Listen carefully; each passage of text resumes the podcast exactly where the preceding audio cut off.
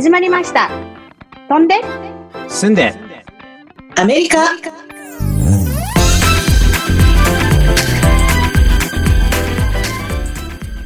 クリニカルソーシャルワーカー依存症専門の心理カウンセラーいつもニコニコニョラです。UC バークレー大学院卒5人のブラッカニーズキッズを育て上げたファンキーなグランマみーちゃんです元吉本興業社員で起業家アメリカ移住5年目頑張るアラフィフよしです。それでは本日のトークトピックはこちら。飛んで進んで人生いろいろ。ということで今日はパーソナリティのね、過去を紐解くというか、まあ、こんな経験してきたよ。っていうのをちょっと話してみたいと思います。えー、ルナさん、ちょっと最初いきますか。どんな感じですか？どんな経験してきましたか？はい、えー今日お話ししたいのはあの離婚したことプラスの話でなんですけどね、うんうん、そう上の子が5歳の時に前の旦那とね離婚することになってしまったんですけど、ね。はい。そうそう。で結婚してる時はねそう6年ぐらい結婚してたのかな。専業主婦をやってたんでね、はい離婚して突然働かなきゃいけないっていうことになったんですよ。はいはいはい。うん。うんそうで、とりあえず仕事を探す前にね、まあ生活保護っていうのも聞いたことあるなと思って申請してみようっていうことになってね、あの、行ったんですけど、そうあの、その市役所っていうかね、その市のところに。うんそんでまあ、ね、もう20年近く前の話なんだけど、まあその頃の情報になっちゃうんですけど、まあちょっと変わっ、今ね、ちょっと変わってることもあるかもしれないんですけど、うん。そう、その頃はね、なんかこっちの生活保護っていうのは現金支給と、はいその医療保険、はいはい。それとフードスタンプっていう、だから月2万円ぐらいの食料品だけ買えるっていう、なんかね、回数券みたいのがあったのよ、はい、その頃はいただいてまし ね。た。うんねちゃんもらえてたの、はいはい。もうほら、ね。私もっと子供多かったからもうちょっと額いってたけど、ね、分厚いさ、なんか、あの、ゲームのさ、おうん金みたいなやつで色が違って、そうそうすそう。ごい今恥ずかしいんだよ、払うとき。ねそうそう。今はね、カードみたいになってるんだけどさ。今ね、クレジットカードになったけどね、その頃はね、本当そう、で、面白い話もあるの、それ。ちょっと簡単に言うと、あの、バイトしてた時に、そこお酒売ってたところだったんだけど、そのフードスタンプで、うん。こう、なんていうの、10円のガムを買って、うん1枚確か1ドルとかなんでね、確かね。それで10円のガムを買うと90セント、10セントか90セントのお釣りが来るわけよ。うんで、それでビールを買うっていう 結構やのってる。やっぱりね、やっぱりサバイバルだからね。そうそうそうそう使い物は使ってもらうものはもらうっていうね。そうそう。そういうことよ。うん。そうわかる今はね、なんかカードになっちゃデジタルになっちゃったからね、そういうチートはできないっぽいんだけどね。うんうん、古き良き時代ですよ、それもまた。休憩なんだけど。そうそう、まあそこでね、そう言ったんだけど、その初めになんかぶち当たった壁っていうのは、なんかアメリカ人じゃないと、はいこう現金支給っていうのがもらえないって言われて、そのフードスタンプ、食料品だけはあげるけど、って言われたんだけど、えー、そうなの？そう、でも子供がアメリカ人じゃない。うん。ああああだから子供だけはもしかしたらもらえるかもしれないけど、こう、ああなたの分の生活費っていうのは出せないっていうふうに言われて、うん。えーそうそうそう、あ、そういうこともあるんだって思っうんてち、なみに社会福祉いただいたけど、おかいただいてたけどな。なんだろうね。本当はキャッシュもらえてた？時代の、うん、うん1996年以前と前でちょっと変わるんだけど、そのせいかな。なるほどね。うん。すごい大量の書類をなんか揃えてきてくださいって言われてさ、そう、まあ銀行口座の残高とかももちろんなんだけど、その他のなんか収入とかもやらなくちゃいけなくて、そう、それでまあ審査に。通らなくて、うん、そう。そうか全然お金なかったんだけど、なんか上の子が障害があったから、こう国からなんていうの、あの、チャイルドケアのお金をもらってたのよ。で、補助金それを、ああ、そ、ううか。助金みたいな。それで、それをインカムに課ぜられちゃってさ、あ、だからだ。えーうダメって言われて、なんか戦わないといけない。こっちってすぐダメって言われても、うんほらね、もう一回なんかチャレンジできるけども、そんなんするんだったらもう仕事をしに行こうと思って、はい結局なんかね、さっさと働きに出ちゃってね、今に至るんですけどね。うん。離婚はまあね、それでまあ離婚の話はまあいろいろあるんだけど、その後、親権の話になって、で、簡単になんか両親が平等に簡単に言うと親権の権利があるんだけど、うん。そう、基本ね、50-50が望ましいんだけど、うんまあ、しその親権っていうのも2種類あって、一つはフィジカルカステディ。でもちろんみーちゃんとか知ってると思うけど、その、身の上看護っていうのは日本で言うと、心情看護っていうのかな。うんそうそう。で、実際一緒に暮らしたりとか、身の回りの世話をしたりっていうする、ね、うん。権利で。で、もう一つはリーガルカステディって言って、法定看護うん。っていうので、ほら、どこの学校行ったりとか、引っ越し先などを決めたりする権利っていうのがあるんだけど、うんそう、それで、その、親権の問題っていうのは、まあ、経済力もあるし、もうその家庭環境、うん。学校への通学など、いろんな要素がさ、こう、複雑に絡み合って決まるから、一概には言えないんだけど、その、うんね、法廷に、そのジャッジの前に立つ前に、こうソーシャルワーカーがさ、仲介人っていう感じで面接があるんだよね。あるうん。うん。そう。で、そのソーシャルワーカーが、こう、裁判官に recommend するの。こう mediator ね。こそうそう、 mediator ね。そう、この子はなんか母親の方に、こう、ーうんうん何曜日から何曜日があれがいいです、みたいな感じでね。それで、その面白いのがさ、その州のウェブサイトにね、カリフォルニア州のウェブサイトにその養育費の計算ができるっていうプログラムがあって、そう、そこに自分の、自分が子供と過ごす時間と相手の時間入れて、パーセンテージ入れてね、私はじゃあ60%で彼は40%だな、うん。それでお互いの収入を入れると、こう自動的にパッて計算してくれるんだよ。ど。っちがどれぐらい払うみたいなのが出てくるみたいな感じそうそうそう。だからそれ時間をたくさん。過ごす方が一応もらえる権利が多いん。だけど。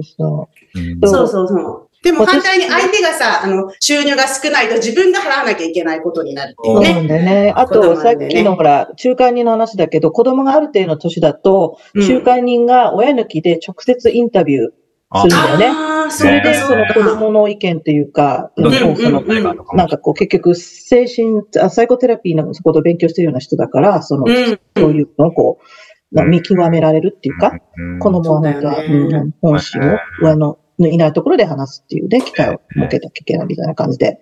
うん。そうなんだよね結構めんどくさいんだよね。それでなんかうん時間もお金も手間もかかるんで、こうまあうまくね、元夫婦同士で話し合いなどで決められると一番よくて、まあそういう夫婦もいらっしゃるんですけど、うん。うん、でも結局やっぱみんなドロドロになってるなみだたいなね。お金のこととかね感じがあるよ。ね。ううんお金ん。と子供が絡むと結構やっぱややこしそうですね。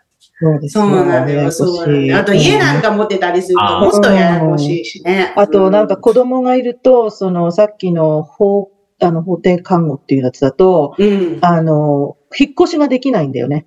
あうんそうそうそうそうこの場。所にカリフォルニア内にいなきゃいけないとか、なん、な、とにかくその、制限があるんですようん、そうそう、制限があっそう。て。日本に帰るときもね、両方の親のサインがないと帰れない。できないなんかそういう揉めるってあ言いますもんね、勝手に変えてみたそうなの、そうなそうの。なんですよ。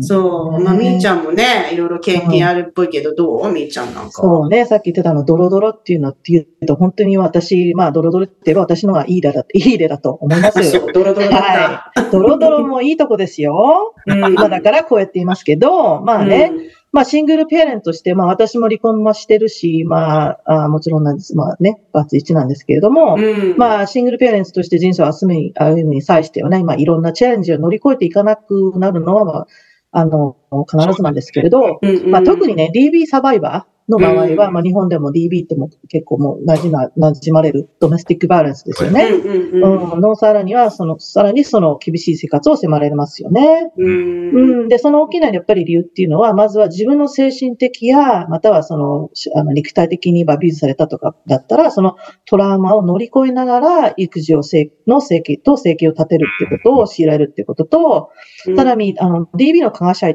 って、加害者っていうのは別れてからも精神的や、あの、経済的な虐待を、あの、存続するっていうのがあって、それがまあいろんな。な生活の部分に影響、悪影響を与えますよね。そうだよね。ううんん、そう。私はまあいろいろ事情があって、父親違いの5人の子供をね、シングルマザーとして育ててきたわけなんですけど、うんまあ2009年最後の、あ最後に彼女と、あ彼氏と別れてからは、10年間は完全に女で一人で、まあ医療関係の仕事って働きながら、サイドでマッサージセラピーをやるというような、うんまあね、仕事を両立して子供、子育てをやって、あの子供を養ってきたわけなんですよね。うん。で、まあ、もらった勇気はまあ、ほぼなしに等しいと言って、ああ、うんっていいと思います。なるほど。うん、そう。で、そこで、あの、ちょっと話したいのが、まあ、DB 加害者のね、 financial abuse、金銭的虐待っていうのはあまり結構理解されてないと思うんですよ。うん。うん、加害者とね、別れた後もね、被害者が生活安定を確保するには、困難に、うん、うん、ことを困難にさせるんですよね。うん、で養育費を調査に払わないみたいなこと。そうそう、預金離れ払えないとか、そのそね。まあ、裁判所のに、あの出頭しないとか、うん。うん、そうそう。あまあ、立ちの悪い人は、その相手がすごい賢い人だとね、まあ、なんかこう、ね、その収入を隠したりとか、ああ、うん。その、ねだからキャッシュオンリーでねそうそう、キャッシュ。だから、アンダーザテーブルっていうこと前話したかもしれないんだけど、こう、税金の方に乗らない収入でなるほど。他で働くみたいな感じで、うん、それをわざとやるね、人もいるし、うん。で、まあ、調査によりますと、家庭内暴力、まあ、ど DB の99%の、あの、ケースが大体金銭的虐虐の虐待が発生すると言いますね。うん。結構多いんだね。そうす。ごい、まあ、はっきり言っても DB といえば大体金銭的にあの束縛するとかね、うん。あのことがあると考えていいっていうことですね。特にそうだよね。専業主婦とかやってるとね。うん、そうそう。うん。そういうことに。うん。そうで、まあ、社会福祉を受けた場合はね、さっきも社会福祉の話が出てるけど、まあ、政府の機関が自動的にそのノンカストリオペアレンツ、だから親権を持ってない親に、うん。ああ、なるほど。領域を支払いを命令を出すん。ですけれども、はいうんあの、ワーキングペアレンツである程度の収入を持っていると、うんあの、自分で洋服を請求しなければならないんですよ。自分でコートに行かなきゃいけない。なるほど。で、まあ、家庭裁判所にはね、セルフヘルプっていうのがあって、自自助のリソースがで、で、リソースやね、安く相談に乗ってくれる弁護士を紹介してる、くれるシステムがあるんですけどもうん、でもね、小さい子供を抱えながら、家族の助けもない、私にははっきり言ってもうすっごい大変な作業だったんですよね。うんうん。私もそうだ、言った覚えてる。全部自分で、でも記入するとことか全部教えてくれたよね。うん、教えてくれるんだけどそれは丁ね。寧にね。丁そうそう、だからこう、う、ペーパーワークの部分はね、ここうですよって言うんだけど、うんそう、それで実際に体をそこに運んだりとかね、子供さんが多分いながら、うんそうだよねそれがすごい余計大変ですよね。うん、そうそうだ今でもちょっとね、そういう話で思い出しますけど、うんで、まあ結局、あの、アメリカは中所得者のシングルペアレンツが受けられるサービスが少ない、うん。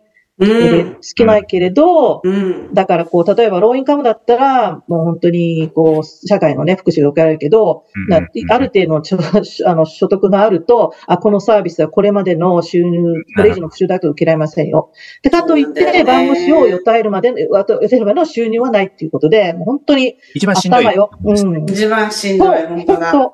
そう。だからまあ、まあ、こうねってソーシャルワークのね、あの、仕事をね、目指したってもあるんですけども、うん。で、まあ、ちょ、その、ちょうどその頃ね、1996年にクリントン大統領が福祉改,、あ改革を制定して、まあ、今までのようにね、期限なしで社会福祉を受けられないように、ああの、まあ、シングルマザーをちゃんと仕事に就きなさいというような、あの、こう、制定をしたんですよ。なるほど。そうだよ確か、あの、返さないといけないんだよね。もらったのをね。確か。そうだったっけ？そう、今そうなんだよ。返さないといけないんだよ。うん。私、なんか、六あね、いなんか人生にこう、60、なんか5年以内、5年いしかしか受けられないっていうことを知ってるんだけど。そうなんだうんそうそうそう。うん、まあ、とにかく、まあ、そこでね、あの、うん安定した分野の仕事に就くっていう、あの、思って、まあ、医療関係の仕事を選んで、で、はいまだ4人目の子供が4ヶ月だったんですけど、まあ、メディカルアシスタントっていうね、医療機関では一番早く、手っ取り早く帰国が取れるのうんことを知ったんでね。で、はい医療専門学校に来始めました。なるほど。うん。で、その頃はね、まだ前の旦那のハラスメントが脅しが絶えなくて、うん。もう子育てしながら、法律のことやりながら、で、学校行きながら、もう本当に精神的に苦しかったんですけども、うん。うん。まあ、でもとにかくなんとか卒業したかったんで、もう今でも覚えてるんだけど、うんあの、乳児のね、娘に母乳をあげながらテキストを読んだり、もう慣れない医療用語を何度も何度もね、あのノートに書きまくって暗記した、あの、覚えがあります。うん。母強しだね。うん、ね、頑張れ。ね。そう、だから幸いなことに学校卒業して1ヶ月後にすぐか、今の、今働いているカイザー病院に就職が決まって、うん、まあ今は今年で、あの10月でも勤続25年にありがたいことになりました。ごいうんうん、本当にありがたいよね。頑張ったね。いろんな皆さんに。うん頑張った、頑張っで、た。まあ、でも、親権はね、あの、最初もさっきも話したけど、シェアシェアカスティって、あの、50 50-50うんよく。で、そうだったんだ。うん。うん。そうなの。うん。でも、前の旦那がその子供をよく世話してくれた彼女に逃げられちゃったんですよ。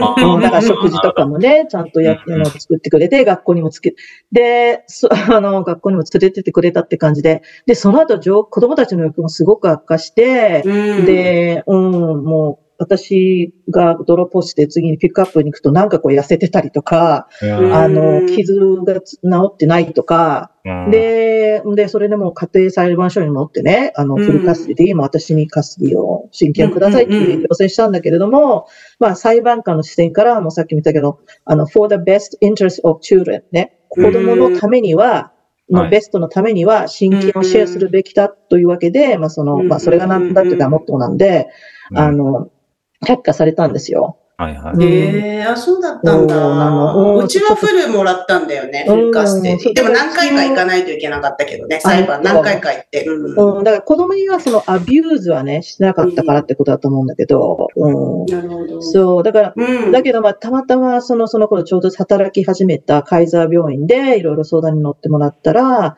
あの、お医者さんから、あの、はい子供の健康と安全のために私が100%の親権を持つだ、持つべきだという、あの、レコメンデーションレター、あの、うん。を書いていただいたんですよ。なんていうのそれ。うんうんうん推奨。推薦状？推薦状っていうのうん。うんうん。それで、あの、まあ、ちあの、あの、チョートプロテクトサービスの児童保護施設の、あの、ソーシャルワーカーのヘルプで、それを、ああの、あ改めてそれを提出したら、もうほぼ、もうすぐに間もなくそうなんだ。完全に新規をいただきまして、なるほどうね。んでまあそういう流れだったんだね。そうなの、うんそう言ったんだけど、でもその間、本当大辛かったよね、この。うんうん。うん、でもまあ、でもね、まあ私のケースは結構極端なかも、かもしれませんけれども、うんまあ、今までアメリカでね、シングルマザーとしてる頑張っている日本人の方にもたくさんお会いしてきました。うんはいはいうん。で、肉体的暴力は受けてなくても、結構やっぱり経済的に受けてる方はもうほとんどでしたね。なるほどう。ん。だから、あの、まあ、いずれ、まあ、アメリカの DB 実の実情やね、対策について話せる機会があるといいなと思ってます。うんはいうんぜひぜひ。そう。それだから、なかったらね、あの、質問待ってます。あ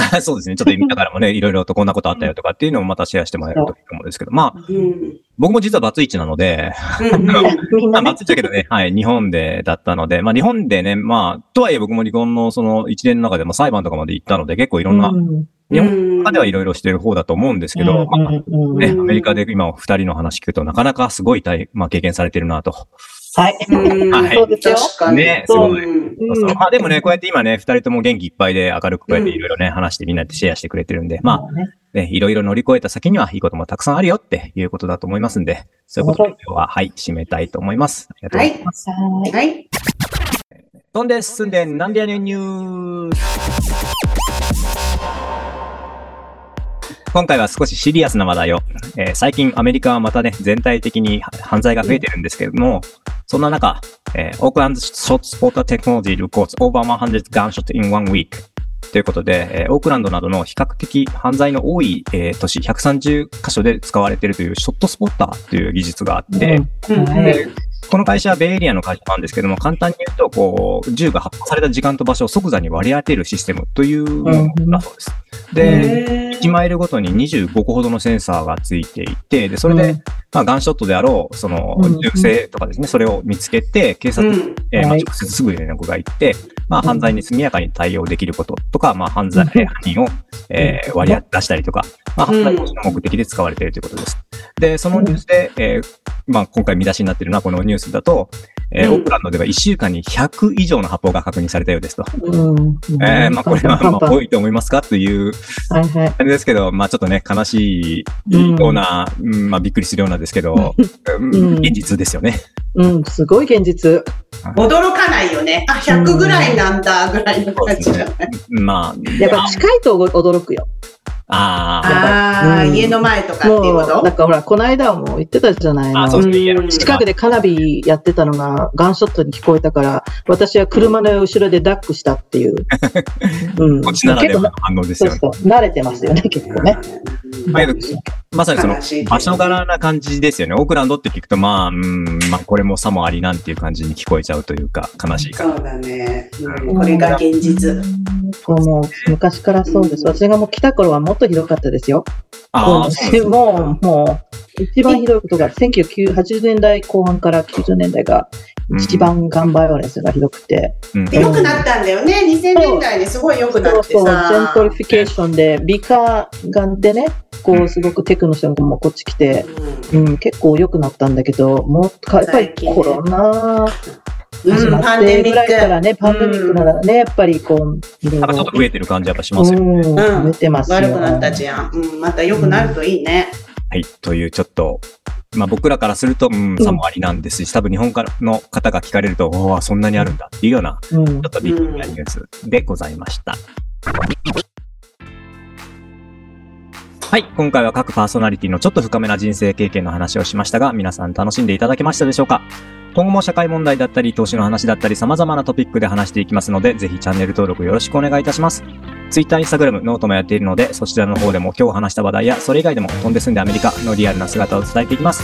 ご視聴ありがとうございました。Thank you for listening. See you next time. Bye bye.